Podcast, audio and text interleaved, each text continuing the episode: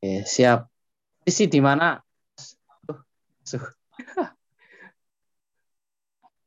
Men. Iya, Mas. Oh, iya. Di Kebumen ini lagi pulang kampung, alhamdulillah. Ya, oke kalau gitu uh, monggo saya serahkan ke Mas Suhro ya untuk mengawali diskusi pada malam hari ini. Uh, dipersilakan. Monggo. Baik, terima kasih. Bismillahirrahmanirrahim. Assalamualaikum warahmatullahi wabarakatuh. Alhamdulillahirabbil alamin wa bihi nasta'inu wa ala umri dunya waddin. Wassalatu wassalamu asrafil anbiya'i wal mursalin wa ala alihi wa sahbihi ajma'in. Allahumma shalli ala sayyidina Muhammad wa ala ali sayyidina Muhammad amma ba'du.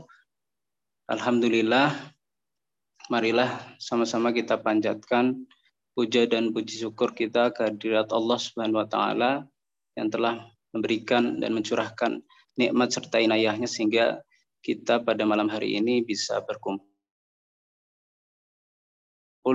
untuk e, melakukan sebuah diskusi ataupun kajian e, bedah buku yang insya Allah mudah-mudahan majelis yang mulia ini bisa diridhoi oleh Allah Subhanahu wa taala. Tak lupa kita bersolawat pada junjungan kita Nabi Agung Muhammad Shallallahu Alaihi Wasallam eh, yang selalu kita nantikan eh, syafaatnya di yaumil kiamah. Allahumma amin. Pada kesempatan kali ini izinkan saya Ahmad Surwati eh, memoderatori jalannya diskusi pada malam hari ini yang di mana pada malam hari ini kita mengangkat uh, ataupun Gaza sendiri uh, mengangkat sebuah tema ataupun mengkaji uh, buku Nun kalam pecandu buku dari karya Ustadz Yusuf Maulana uh, yang di mana garis ataupun secara garis besar buku ini uh, merupakan kajian dari beliau Ustadz Yusuf Maulana selaku penulis eh, bagaimana gambaran ataupun perjuangan beliau di dunia perbukuan. Secara garis besar eh, buku ini membahas tentang bagaimana eh, perjuangan beliau pada masa saat menjadi aktivis hingga sampai sekarang ini di dunia perbukuan bagaimana beliau melihat fenomena-fenomena uh, di dunia perbukuan dari penerbit hingga uh, bagaimana uh, perpustakaan-perpustakaan uh, yang ada di kampus. Untuk detailnya uh, kami telah menghadirkan tiga panelis uh, pada malam hari ini. Yang pertama yaitu ada Mas Ismail yang kedua ada Mbak Listia Drastiani Pramesti. Dan yang panelis ketiga yaitu Mbak Intan Salid Firdaus.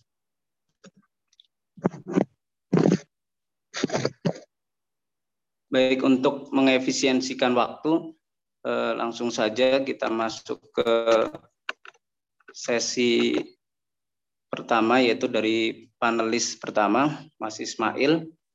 Eh, beliau adalah seorang mahasiswa dari UIN Sunan Kalijaga Yogyakarta dan bisa dihubungi melalui Instagram @ilmail. Pada beliau eh, Mas Ismail kami persilahkan.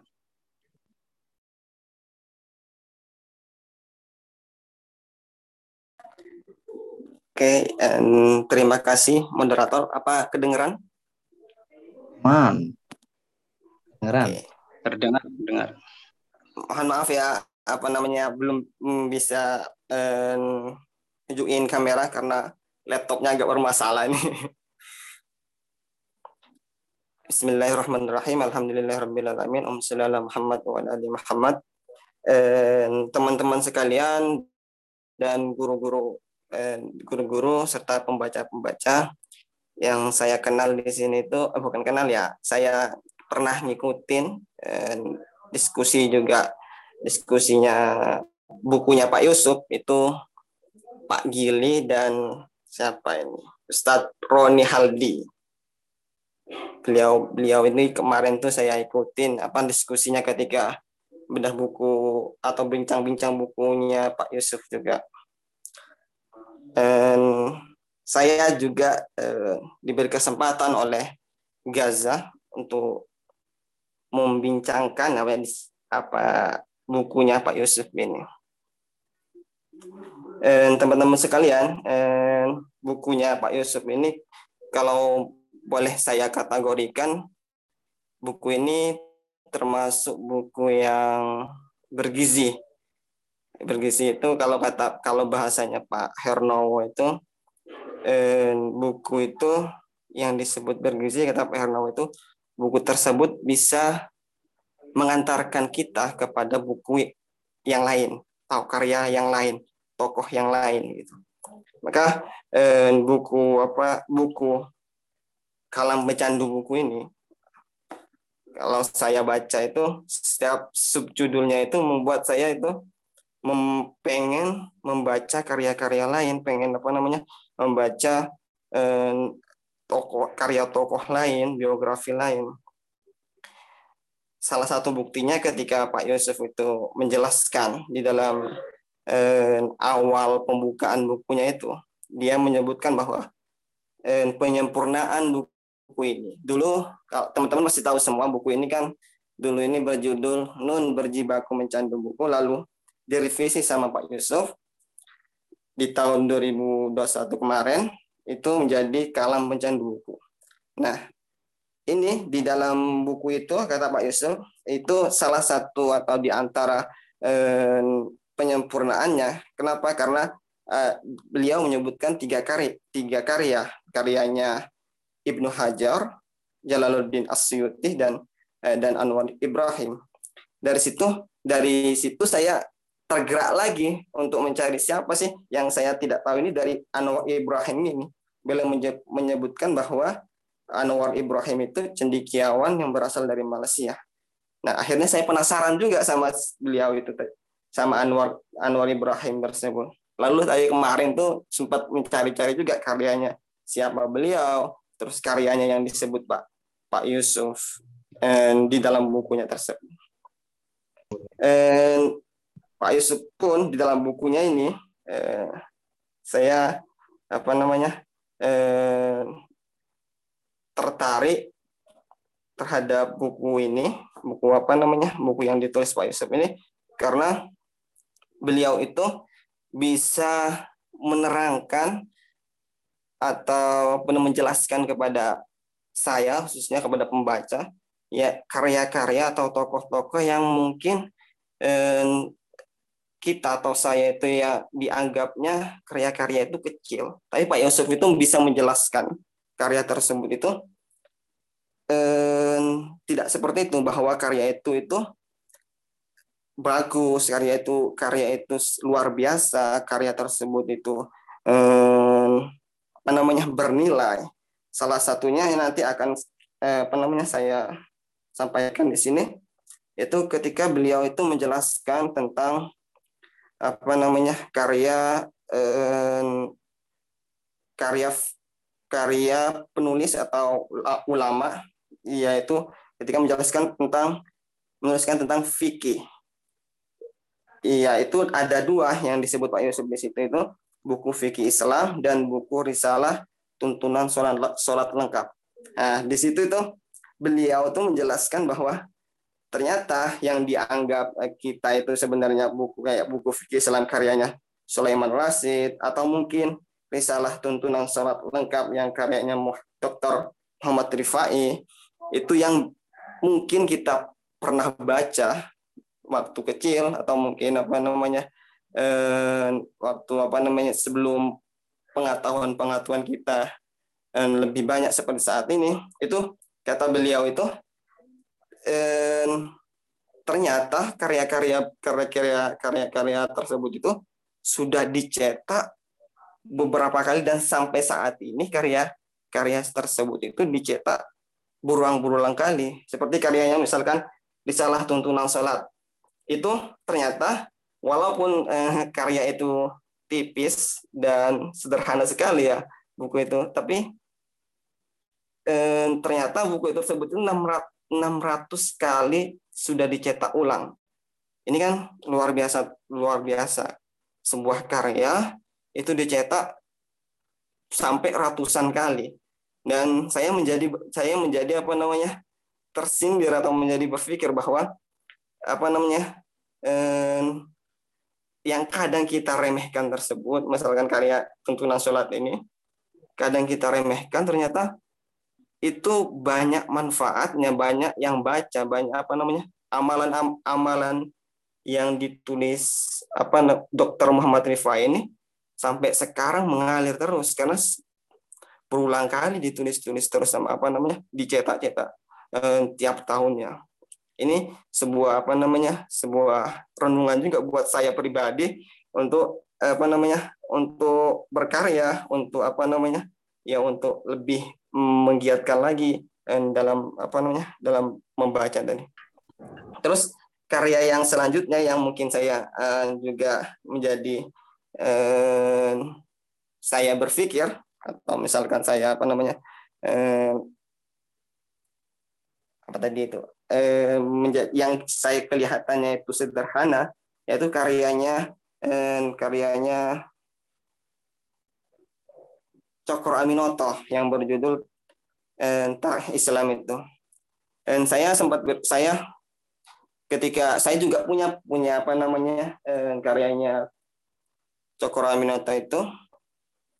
Tapi belum apa namanya belum sengah yang apa yang dijelaskan Pak Yusuf di dalam bukunya Kalam Pecandu Buku bahwa eh, ketika apa namanya saya membaca bukunya Pak Yusuf saya apa namanya saya sendiri terus menjadi tersindir karena buku tersebut itu ditulis pada saat informasi tidak secepat atau tidak semudah yang sekarang kita dapatkan. Cokro Aminoto menulis apa namanya tareh tareh Islam itu dia tareh agama Islam itu dia menuliskan di mana pada saat itu tidak ada apa namanya informasi itu sangat terbatas dan beliau mampu menyampaikan eh, apa menyampaikan dengan bahasa pada saat itu sedangkan eh, kita mungkin ya atau saya pribadi itu belum bisa apa-apa, belum bisa berkarya, belum bisa apa namanya se apa se, se apa namanya sebagus itu karyanya seperti yang diciptakan oleh mungkin Cokro Aminoto. Padahal informasi yang kita dapatkan pada saat ini itu sangat mudah. Kenapa berbeda? Eh, seharusnya kita itu lebih apa ya? Lebih lebih banyak lagi karyanya daripada mungkin daripada mungkin Pak Cokro mungkin ya bukan untuk apa bukan ini harus seharusnya menjadi kaca buat saya pribadi apa yang apa namanya eh, apa yang dikaryakan oleh Pak Cokro Pak Cokro Aminoto dan dan dan dan dan yang di apa yang disampaikan Pak Yusuf ini sangat apa namanya sangat menyindir saya pribadi karena saya ya mahasiswa mungkin ya. Mahasiswa terus apa namanya yang mungkin baru bela yang bela, baru belajar baru belajar dan akan terus belajar. Makanya makanya dari itu saya apa yang minta bimbingannya oleh guru-guru di sini terus yang selanjutnya ketika selanjutnya yang terakhir eh, apa namanya yang terakhir itu ketika beliau Pak Yusuf itu karena saya terakhir itu karena saya itu apa masih mahasiswa ya di situ itu sangat terpukul banget ketika Pak Yusuf itu menjelaskan dengan subjudul yang berjudul terjerat eksis plagiat. Dan beliau Pak Yusuf itu di dalam bukunya ini menerangkan dan memaparkan kepada kita kepada pembaca bahwa eh, banyak doktor ataupun apa namanya rektor itu masih melakukan plagiarisme, plagiat. Terus beliau juga menjelaskan bahwa ada seorang dokter di situ. Dia itu dokter tersebut itu tidak pun punya malu tanpa rasa malu mencontek atau plagiat tersebut sepenuhnya karya orang dan hanya diganti mungkin beberapa berapa subjudulnya saja yang diganti. Ini saya tidak bisa membayangkan seorang dokter, seorang dosen, seorang pengajar itu apa namanya memplagiat karya orang. Itu bagaimana bagaimana eh, apa namanya nanti kualitas mahasiswanya jikalau jika saja jikalau eh, apa namanya eh, pengajarnya saja dokternya saja kualitasnya seperti itu. Kualitasnya selalu mempelagiat tanpa ada rasa apa namanya malu sedikit pun.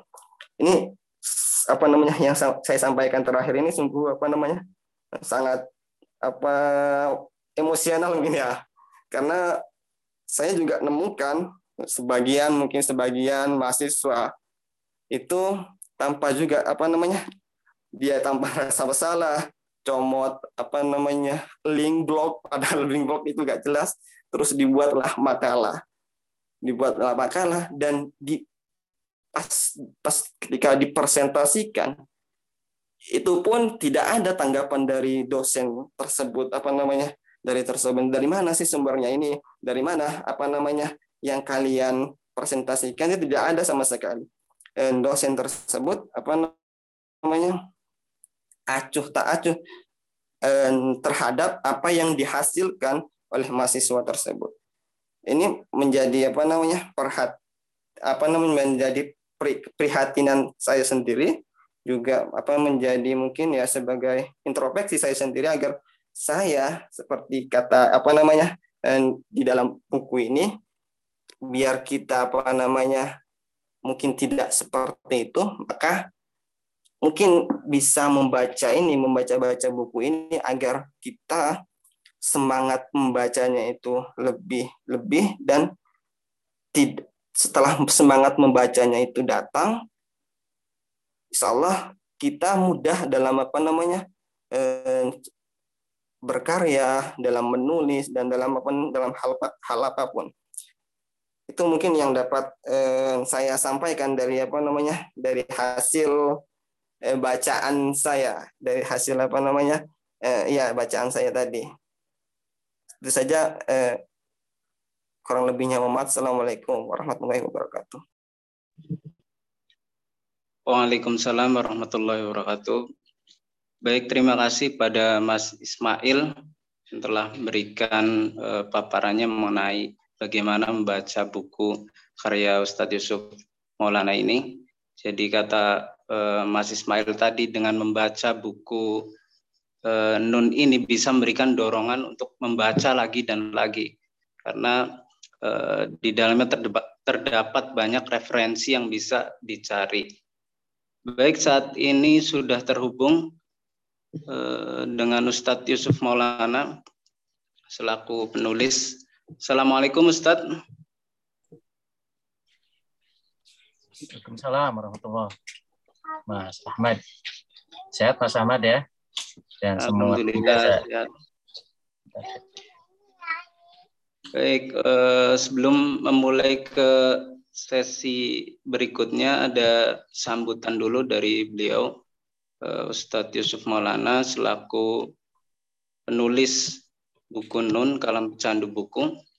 Beliau merupakan Eh, penulis yang aktif dalam pergerakan Islam sejak dulu di bangku sekolah menengah hingga terlibat di dalam aktivisme eh, dan juga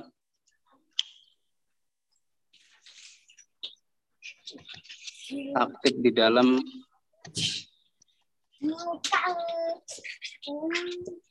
keterlibatan dalam aktivisme yang terjadi di eh, masa perguruan tinggi. Di antara karya beliau yaitu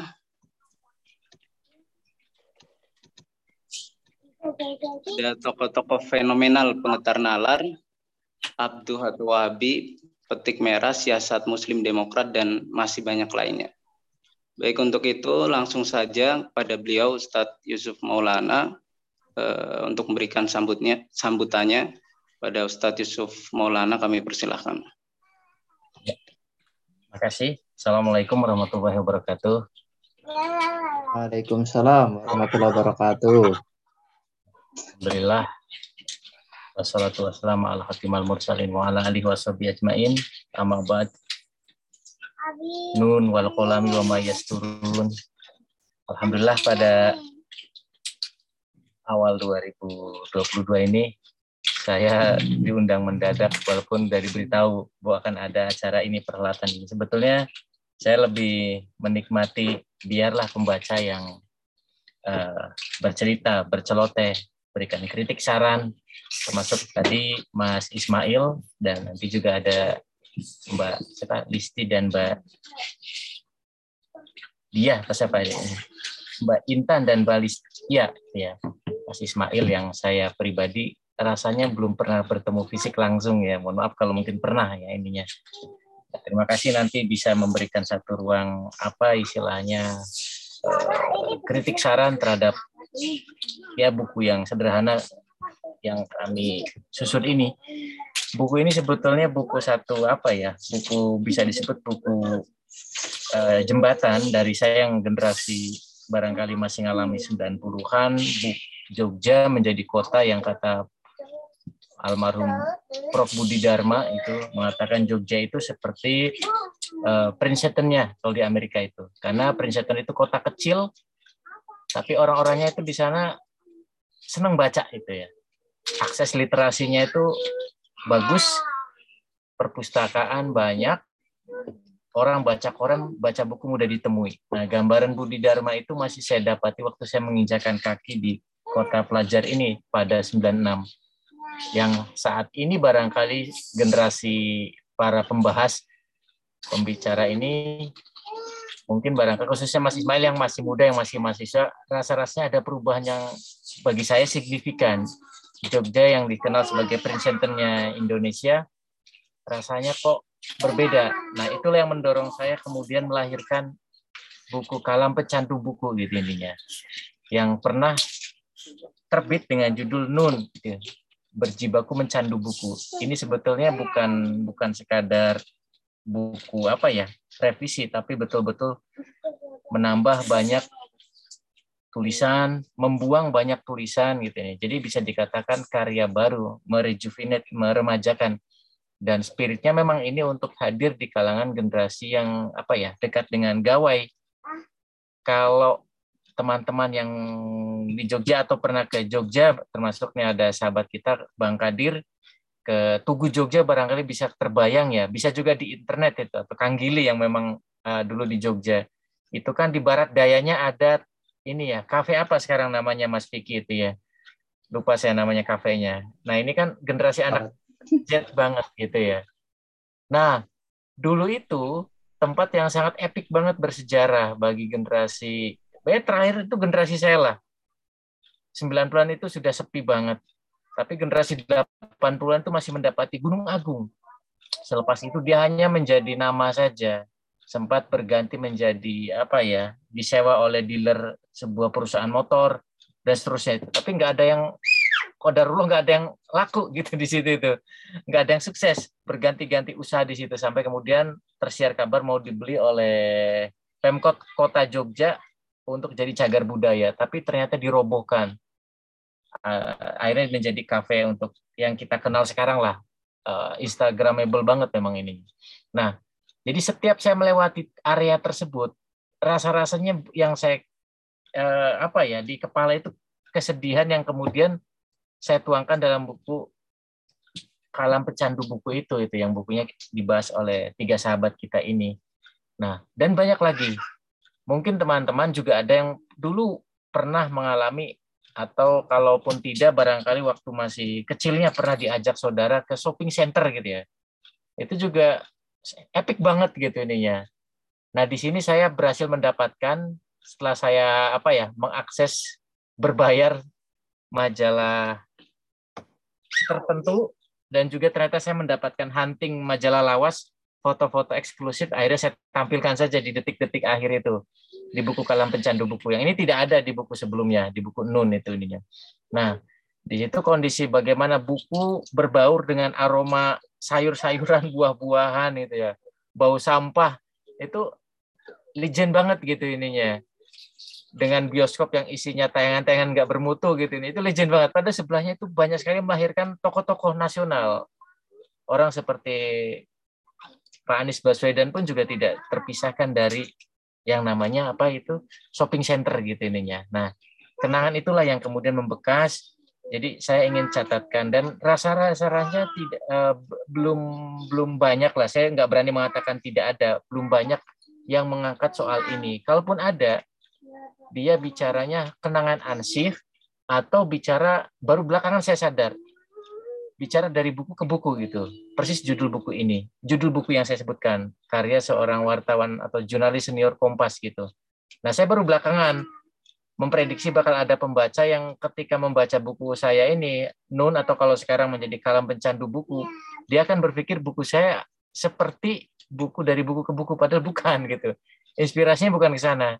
Inspirasinya ini momen saya sebagai pendatang di Jogja yang sekarang sudah jadi warga Jogja, Bantul tepatnya, itu merekam uh, secara apa ya antropologis lah gitu ya pengalaman pribadi berperan serta gitu atas dunia buku yang ada di Jogja termasuk ketika Jogja mengalami booming 2003 2004 yang sebagian mereka pelakunya sekarang masih bermunculan atau anak didiknya paling tidak Nah, sebagian saya jembatani beberapa nama pelaku perbukuan sekarang yang sebaya dengan Mas Ismail atau mungkin lebih muda lagi.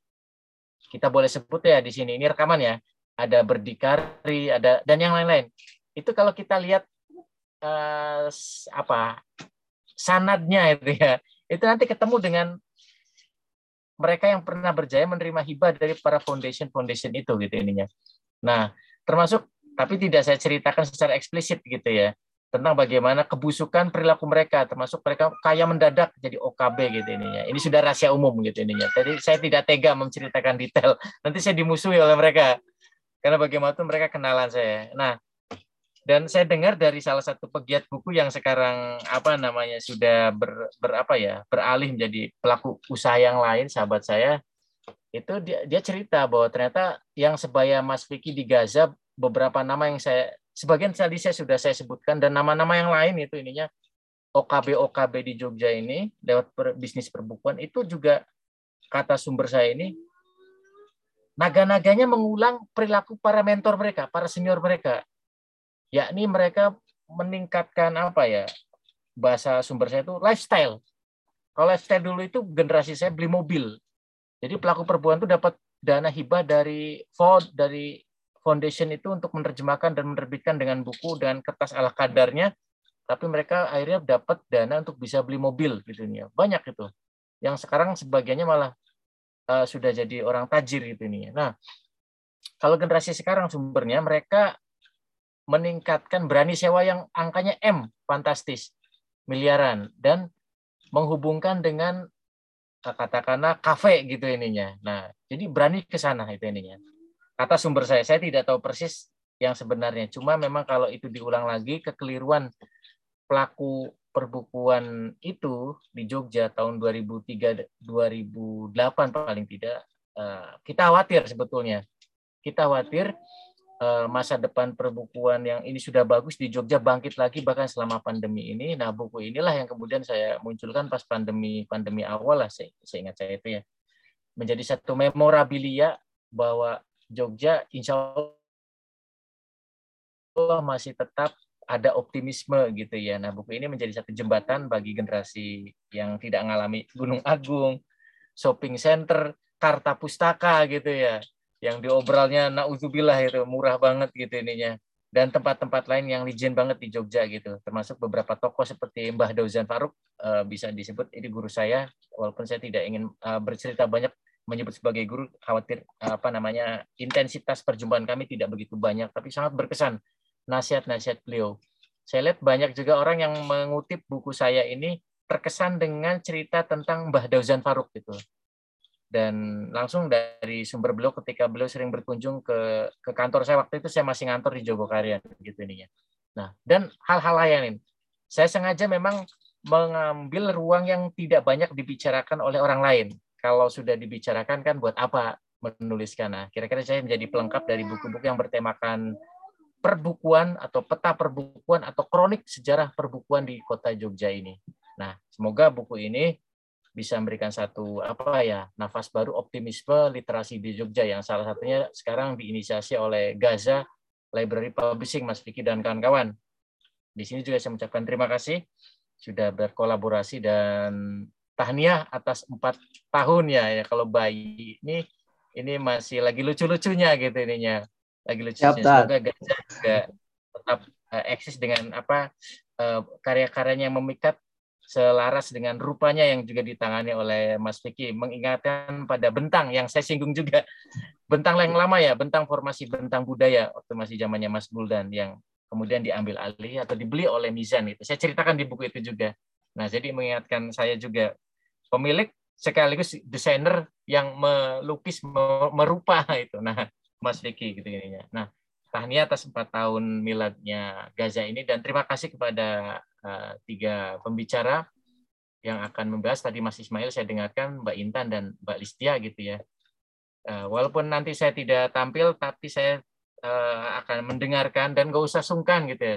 Toh saya lagi kumpul dengan keluarga itu nggak akan memprotes. Di sini banyak sekali pecinta buku ini ada Bang Samsudil Kadir, ada Pak dosen gila Argentini, ada pegiat literasi Muhammad Rashid Ridho gitu, ada Ustadz Roni Haldi Alimi ini nih, dan nama-nama yang lain yang uh, apa mungkin saya ingat atau sebagian lagi saya lupa. Sekali lagi terima kasih sudah berkenan untuk uh, membincang buku ini. Demikian Mas Vicky dan Mas uh, Ahmad uh, selaku MC. Assalamualaikum warahmatullahi wabarakatuh. Waalaikumsalam. Waalaikumsalam warahmatullahi wabarakatuh. Terima kasih, Dad. Lama tak jumpa ini. Baik, terima kasih pada Yusuf Maulana yang telah memberikan sambutannya yang begitu banyak hikmah yang bisa kita petik dari perjalanan beliau selama ini di dunia perbukuan. Untuk selanjutnya eh, langsung yang kedua Mbak Listia Drastiani Pramesti yang biasa dipanggil Mbak Tia, lalu bekerja di salah satu bank BUMN dan bisa dihubungi melalui Instagram @tia Pramesti. Baik, langsung saja pada beliau, Mbak Tia, kami persilahkan.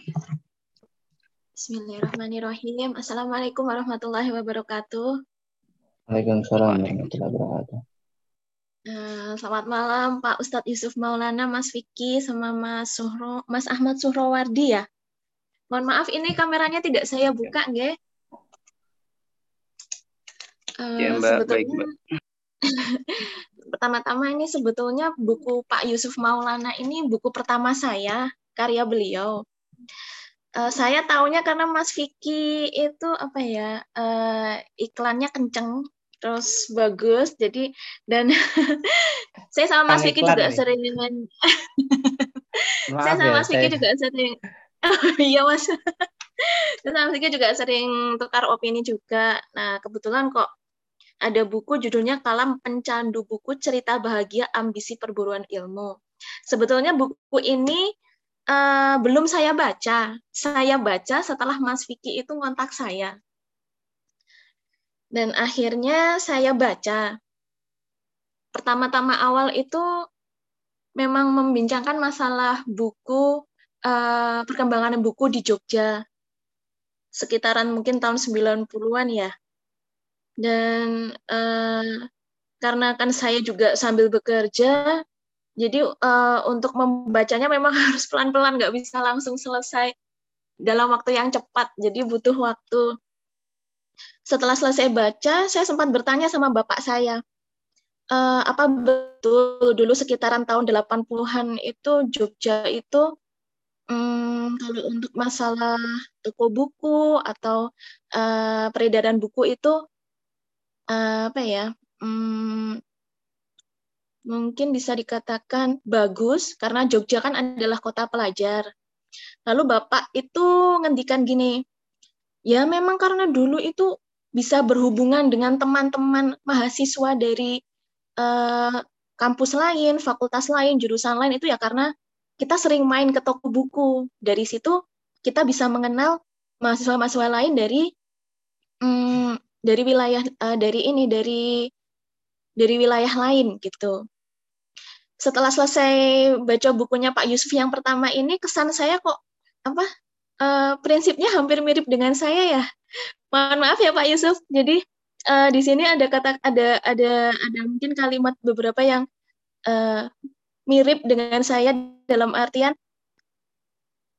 kalau ada buku bagus dan itu memang uh, berharga dan sulit dicari, kenapa tidak untuk dibeli? Sedangkan pas di situ ada rezeki gitu.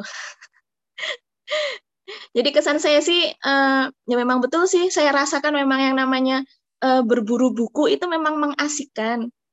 Dan uh, seperti kata Mas Ismail tadi ya, uh, buku yang bergizi itu um, bisa mengantarkan pembaca untuk uh, punya rasa penasaran dan ingin tahu untuk membeli buku dengan judul yang lain. Jadi bisa menambah wawasan, bisa hmm, apa ya? Mungkin menambah menambah bisa bisa dan akhirnya saya juga bisa kenal sama Mas Vicky.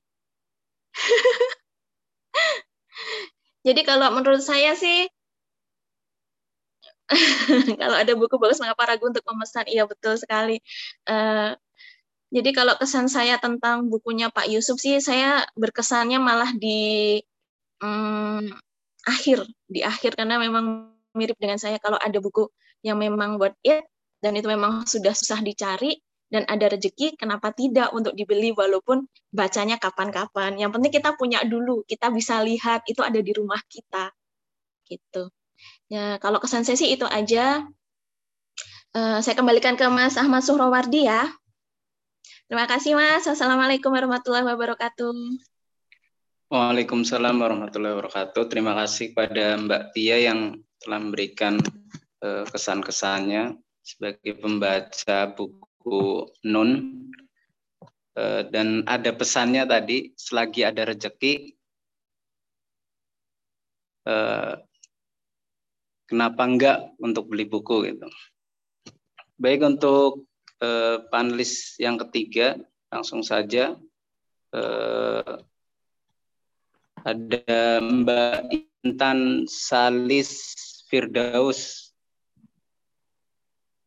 Eh, beliau juga bekerja di salah satu bank eh, dan bisa dihubungi melalui Instagram @bukune_simbok. Kepada beliau eh, Mbak Intan Salid Firdaus, kami persilahkan. Assalamualaikum warahmatullahi wabarakatuh. Waalaikumsalam warahmatullahi wabarakatuh. Yang terhormat Pak Yusuf Maulana, akhirnya tahu ya Pak Yusuf dan tadi backgroundnya sangat bikin salah fokus ya karena banyak sekali buku-bukunya. Kemudian terima kasih untuk Mas Vicky sama Mas Surfa juga yang sudah memfasilitasi Zoom ini, forum ini. Uh, tentang buku Pak Yusuf Maulana Nun kalau Jadu Buku ini juga pertama kalinya saya baca karya beliau dan buku ini buku yang membicarakan tentang buku ya. Jadi pengalamannya Pak Yusuf juga saya kurang paham ternyata ini uh, ketuaan beliau tentang buku di Jogja. Kebetulan saya juga alumni UIN 2006, jadi masih sempat ngalamin uh, apa namanya bazar-bazar buku, book fair yang saat itu masih masif ya. Kalau sekarang kayaknya udah nggak ada, paling cuman Mizan aja yang ngadain. Sama apa ya, sama BW ya. Kalau sekarang ya, cuman itu aja. Kalau dulu kan ada banyak tuh, ada macam-macam di Wanita Tama, di JSC, itu pasti tiap bulannya sekali dua kali pasti ada. Kemudian juga dari buku ini apa ya banyak juga pengalaman-pengalaman yang saya alami juga Kayak misal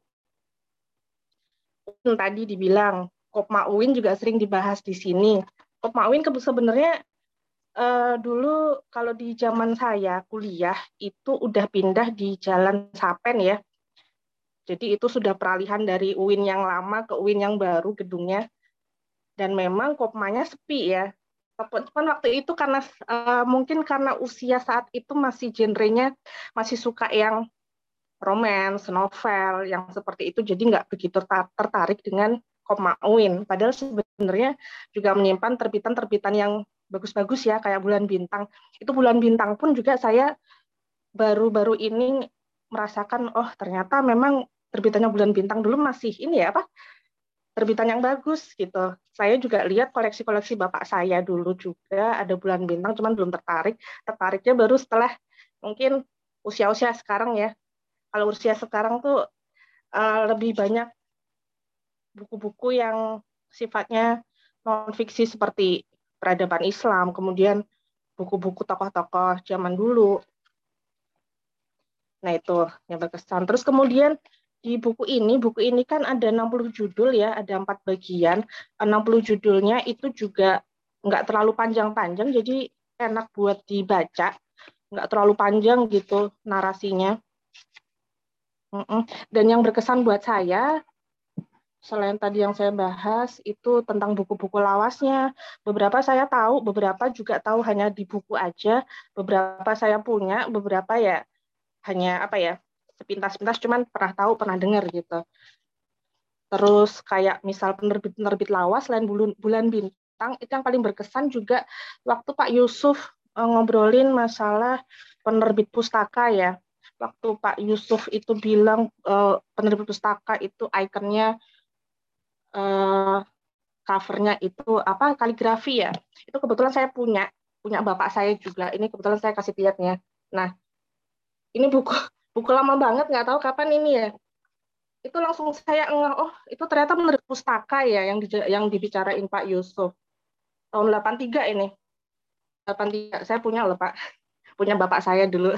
Memang belum dibaca tapi mungkin kapan-kapan bakal dibaca terus kemudian Pak Yusuf juga banyak membahas Hamka penerbit-penerbit yang ada dilema-dilema juga sama Pak Hamka dulu gimana itu juga seru banget dan yang paling emosional memang di bagian Pak Hamka ya. Jadi waktu sama keluarga atau gimana itu terus penerbit-penerbitnya silih berganti itu yang bikin emosional juga karena gimana sih ada polemik internal penerbit lah semacam itu. Nanti mungkin teman-teman bisa baca sendiri ya biar penasaran. Terus selain itu di sini di buku juga dibahas tentang buku-buku pemikiran, pemikiran Islam yang kebetulan saya juga lagi suka bacanya. Yang kebetulan Pak Yusuf juga nulis di sini ada Adian Husaini dan Ustadz Hamid. Nah, itu kebetulan saya punya beberapa bukunya, beberapa dibaca belum semua. Kemudian ada apa ya? Eh, menarik juga dibahas itu tentang bentang pustaka ya. Dulu waktu zaman-zaman munculnya Andrea Hirata itu kan bentang ngelihatnya alamatnya di Jogja. Terus kenapa jadi Mizan? Nah itu waktu dulu kan nggak ngeh ya, sekarang udah ngeh. Salah satunya dijelasin sampai Yusuf di sini. Kemudian apalagi nih? Ada uh, kalau untuk kayak buku-buku kiri ini juga menarik sebenarnya. Kayaknya kurang banyak dibahas Pak, Pak Yusuf. Jadi kayak apa ya? Kayak ada rasa penasaran untuk buku-buku kiri. Memang kalau sekarang banyak ya berterbaran buku-buku kiri yang seolah-olah hmm, gimana ya? Iya kayak apa sih terlalu percaya diri kalau Pak Yusuf bilang ya terlalu percaya diri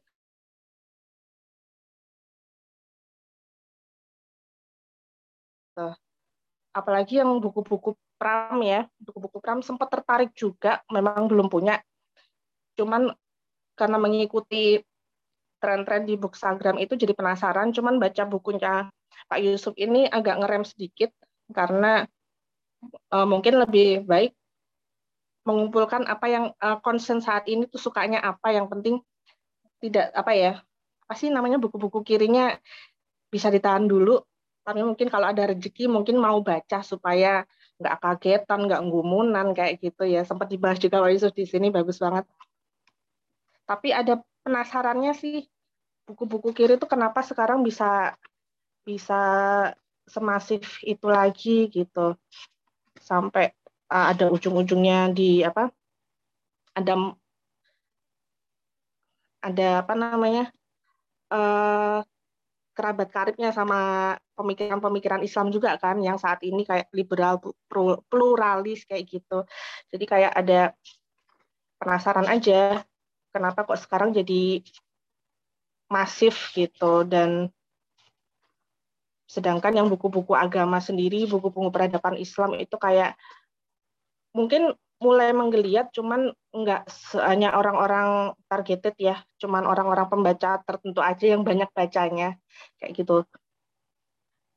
Terus apa lagi ya kesannya baca buku ini itu eh, seperti juga kayak Pak Yusuf tadi ngebahas toko Gunung Agung, tapi Pak Yusuf juga ngebahas tentang Yusuf Agensi ada juga di sini. Saya pernah ngalamin juga masa-masa Yusuf Agensi masih berkeliaran ya di book fair. Itu pasti ada buku-bukunya. Saya juga banyak dapat di situ karena murah-murah.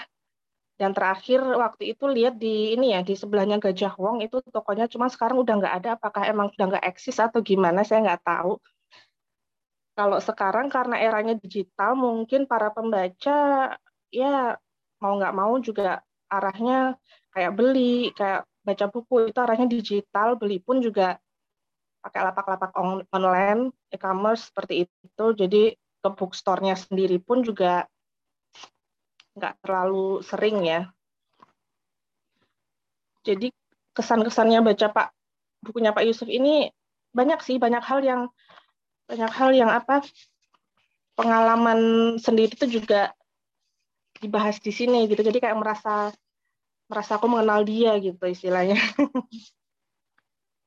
Mungkin itu aja sih dari saya kesan-kesannya baca buku ini menarik. Mungkin dari 60 judul itu 80 persennya lah uh, pernah baca, pernah tahu, pernah ngikutin seperti itu. Dan yang lainnya mungkin masih harus belajar lagi.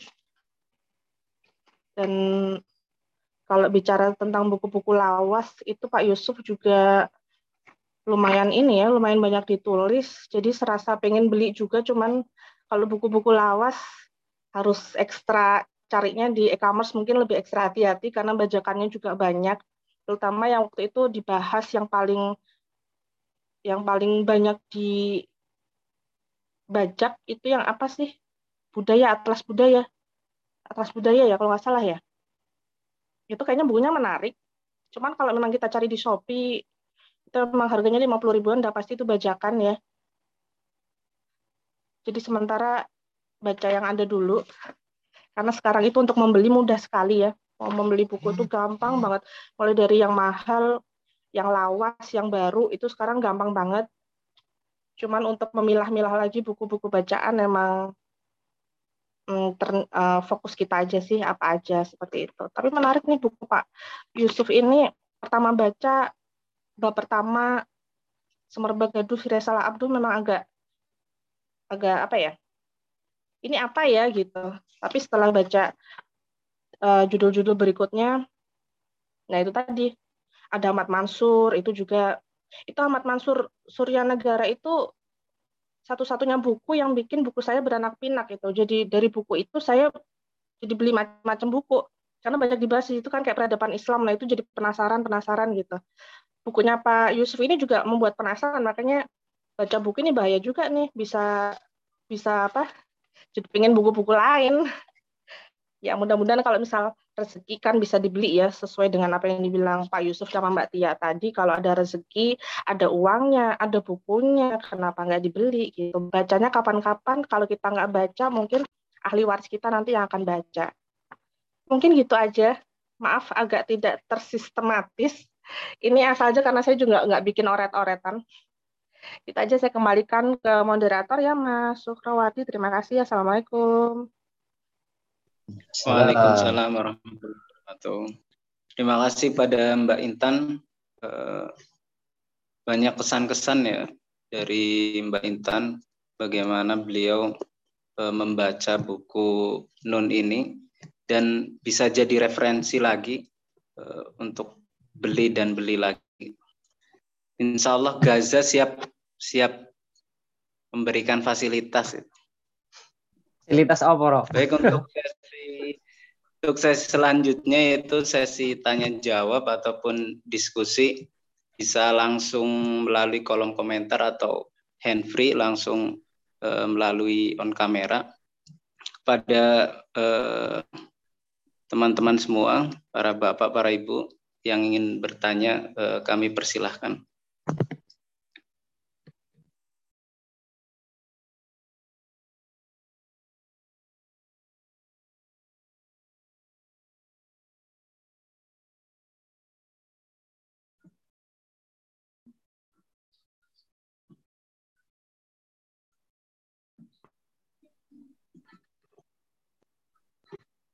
Baik, mungkin sambil menunggu ya, Eh, sambil menunggu, eh, mungkin saya juga mau bertanya kepada panelis, eh, kepada mungkin kepada Mbak Intan tadi ya, yang sangat giat dalam baca.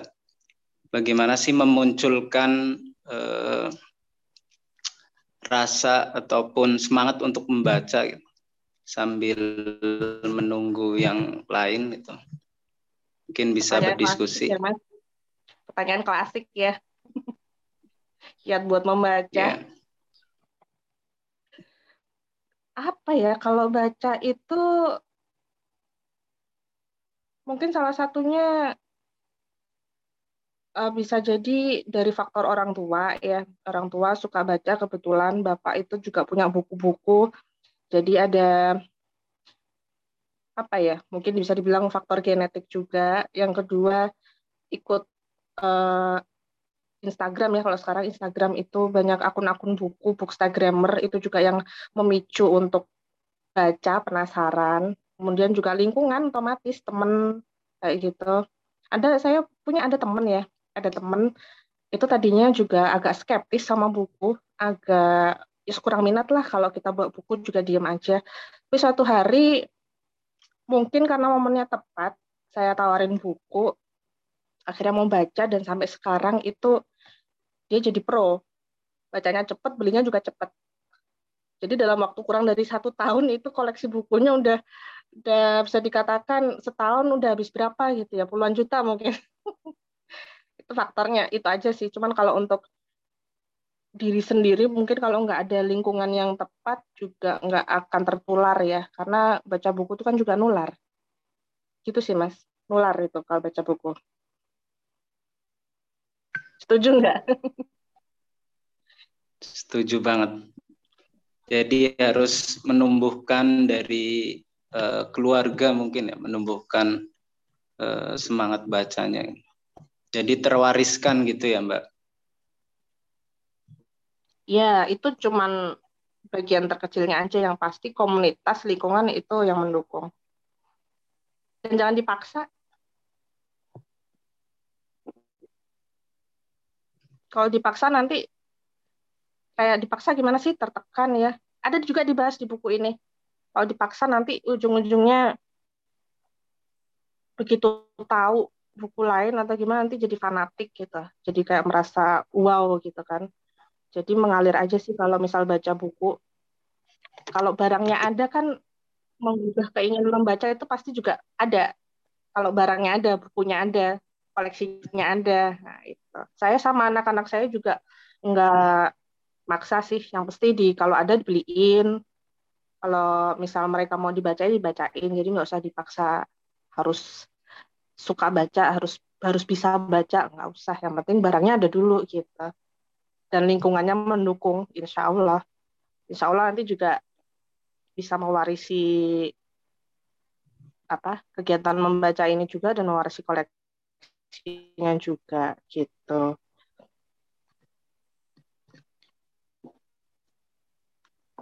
Baik terima kasih eh, Mbak Intan yang memberikan pengalamannya.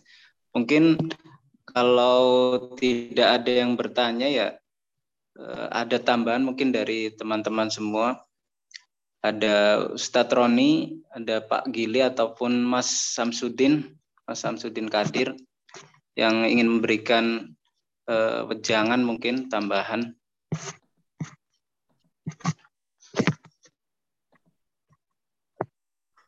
Pak, Pak, Assalamualaikum Pak, mau izin tanya Pak? Assalamualaikum, monggo monggo. ya baik. Assalamualaikum warahmatullahi wabarakatuh. Waalaikumsalam. Uh, sebelumnya perkenalkan nama saya Muhammad Rashid Ridho dari Sumatera Selatan Pak. uh, pertanyaannya Pak, apakah suara saya terdengar? Aman, aman. Dengar, dengar, dengar. Ya, pertanyaannya, misal nih kalau kita lagi baca buku, Pak. Nah, kalau lagi baca terus pengen berhenti. Nah, berhentinya itu nunggu dulu atau misal nunggu ganti bab atau nunggu halaman sekian dulu Pak. Dan kalau menurut Bapak, kakak-kakak, ibu-ibu lebih suka baca skip-skip atau berurutan dan membacanya seharian atau berhari-hari?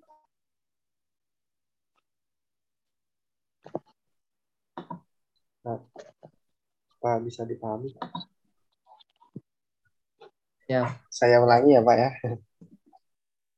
Kalau misalnya yeah. kita mau baca buku, nah kalau lagi baca terus ini pengen berhenti baca buku, kemudian berhentinya itu ketika kita mau ganti bab atau nunggu halaman sekian-sekian dulu gitu loh.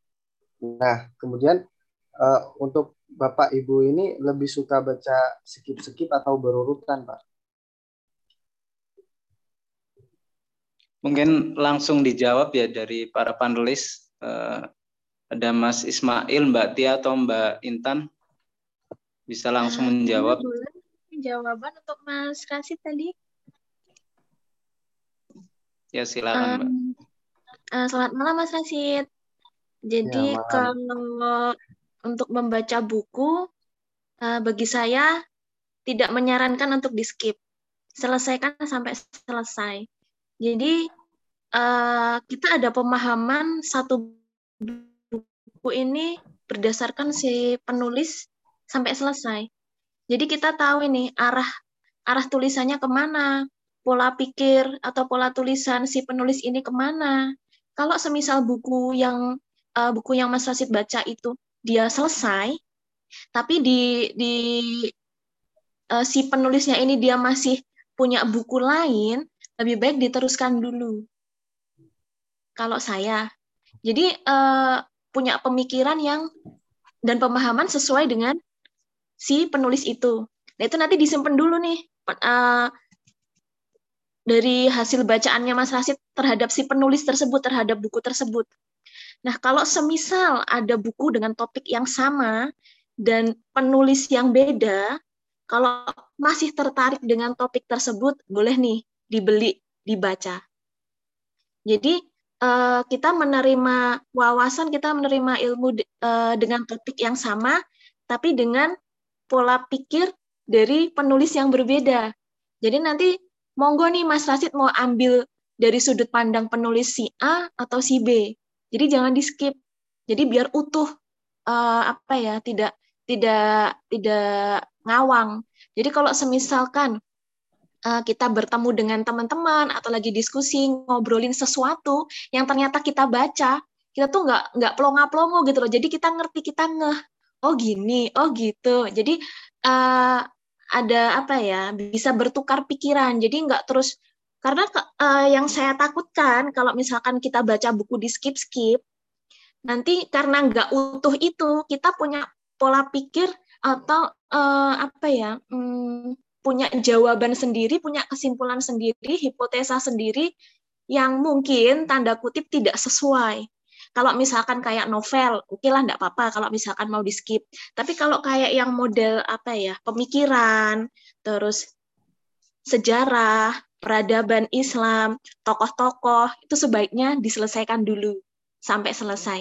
Kalaupun masih tertarik dengan topik tersebut, ada penulis lain boleh dibaca untuk sebagai pembanding. Nanti kita ambil kesimpulan sendiri, kita catat. Gitu nggih? Oh. Iya Mbak, iya Mbak. Ya, iya, makasih Mas. Jadi harus uh, disarankan harus diselesaikan kalau baca buku-buku yang berat mungkin begitu ya. Uh,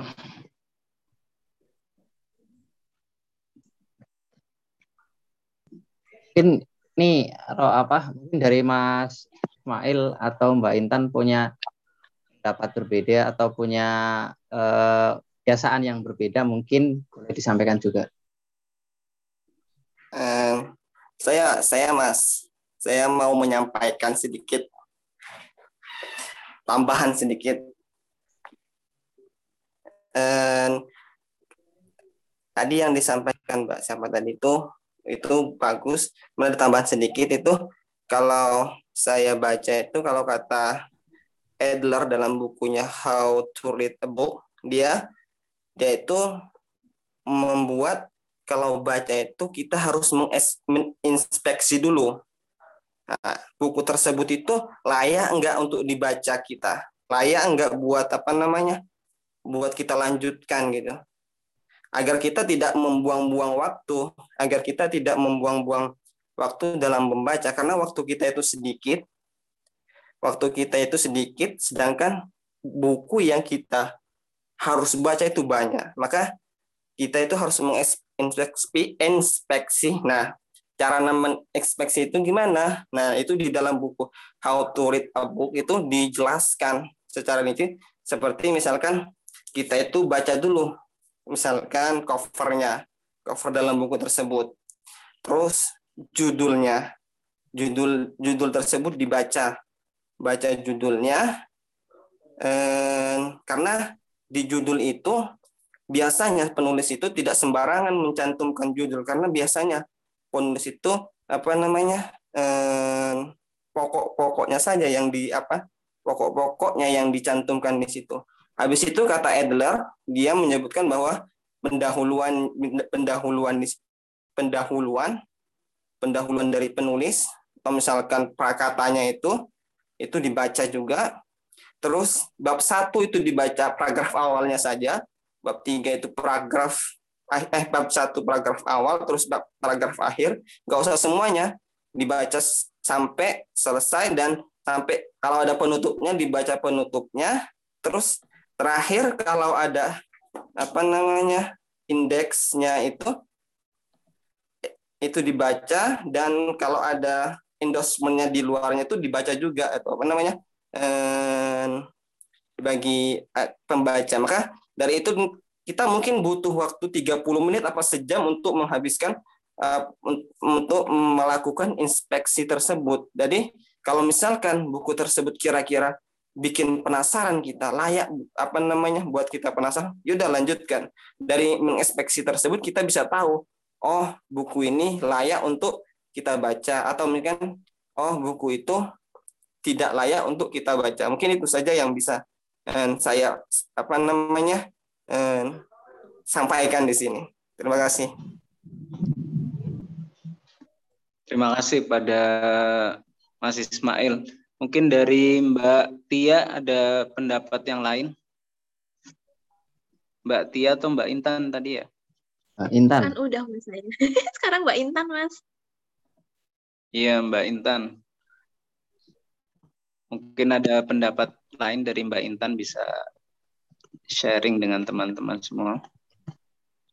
Boleh. Berhubung saya juga orangnya suka skip-skip buku. Jadi kalau untuk skip buku itu saya biasanya yang judulnya banyak ya, yang yang modelan kayak bukunya Nun ini bisa sih bisa disambi dengan buku lain karena mereka kan berdiri dari satu judul sendiri ya.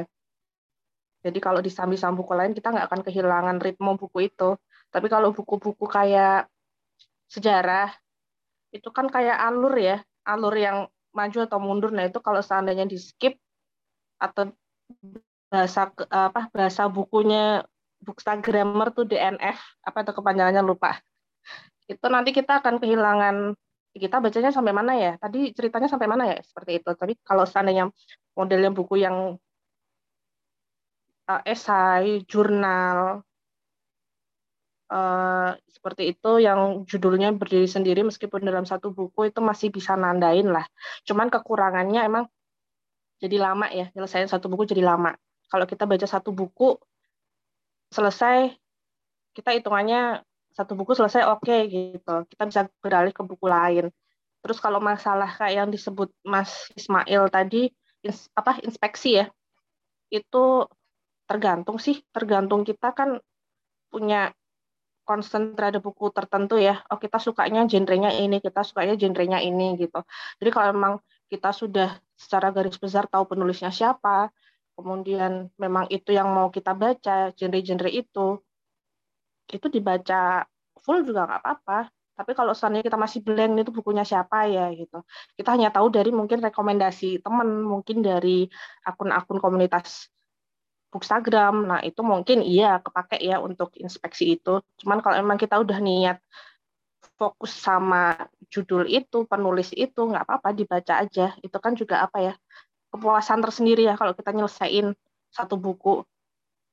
Dan setelah inspeksi ternyata apa inspeksi-inspeksi tadi sama buku kalau menurut saya buku yang mungkin menurut kita asing gitu aja. Kalau buku yang udah kita kenal, kita tahu penulisnya ya dilanjut aja itu insya Allah memang selesai gitu. Tapi kalau misal masih asing ya mungkin kita lihat-lihat lagi. Mungkin karena kita lihat reviewnya orang, lihat covernya, lihat blurb-nya, baca blurb-nya, penasaran. Nah itu mungkin bisa dipakai ya metode itu. Cuma karena emang saya orangnya suka skip skip buku sampai pernah satu waktu saya pernah baca beberapa buku, tapi itu ya bukunya memang berdiri sendiri, judul-judul sendiri, kayak gitu. Kita gitu aja. Monggo, saya kembalikan sama moderator. Baik, terima kasih eh, Mbak Intan. Jadi kalau buku sejarah itu disarankan eh, jangan di skip-skip karena eh, ada alurnya. Baik, sebelum mengakhiri sesi, mungkin eh, masih ada satu atau dua pertanyaan lagi dari eh, teman-teman semua.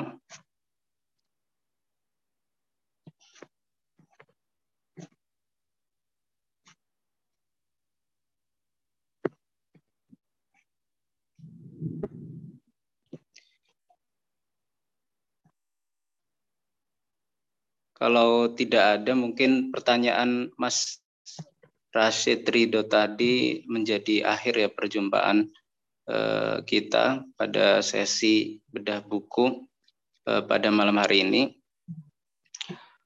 Eh, sebelum kita mengakhiri kajian pada malam hari ini, mari kita sama-sama membaca doa kifaratul majlis Subhanakallah bihamdika asyhadu an la ilaha illa anta wa astaghfiruka atubu saya selaku moderator izin pamit bila ada kesalahan uh, ataupun kata yang kurang berkenan mohon maaf yang sebesar-besarnya mungkin dari Mas Vicky ada tambahan selaku MC Siap. Bro.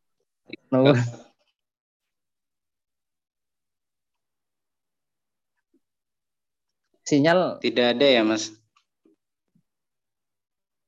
Suara aku kedengeran nggak, Ro? Kedengeran, kedengeran. Oh. Kira suara apa sinyal yang ya, mungkin tambahan dikit um, belum mengakhiri agenda malam hari ini saya ucapkan terima kasih sekali lagi kepada eh, teman-teman uh, semua ya mulai dari pada tulis buku Yusuf Maulana yang telah berkolaborasi ya akhirnya buku bisa kembali apa terbit ya. Setelah lama tidak terbit dalam tanda petik ya buku Nun waktu itu kemudian menjadi kalam pencandu buku. Kemudian eh, pada para panelis ya saya ucapkan terima kasih sudah kenan mau ya me, apa, mengeluangkan malam minggunya gitu untuk ngobrol di sini. Ada Mbak Intan, ada Mbak Tia, ada Mas Ismail gitu ya. Kepada teman-teman semua yang mungkin para baca setianya Pak Yusuf ya di sini gitu karena namanya tidak asing semua gitu. Terus eh, pengumuman yang yang penting bukan itu sebenarnya. Tapi intinya saya sangat terima kasih dan kemudian jangan lupa uh, insya Allah akan ada kajian-kajian buku Gaza uh, yang lain juga setelah ini. Nanti kita bisa mungkin teman yang pengen bisa mengikuti atau bisa mengikuti informasi-informasinya di page-nya Gaza di Facebook atau di Instagramnya Facebook. Itu saja sih, Ro. Sekali lagi saya ucapkan terima kasih pada Ustadz Yusuf yang sudah meluangkan waktu dan kepada kawan-kawan semua dan tentu pada para panelis kita yang sudah meluangkan malam minggunya hari ini. Itu saja, Ro. Terima kasih. Saya kembalikan ke moderator untuk menutup acara kita. Baik, terima kasih pada Mas Vicky yang telah memberikan uh, tambahan. Dan terima kasih juga pada teman-teman semua, pada para panelis, eh, Mbak Tia, Mbak Intan, ada Mbak Mas Ismail, dan pada para peserta yang hadir pada malam hari ini.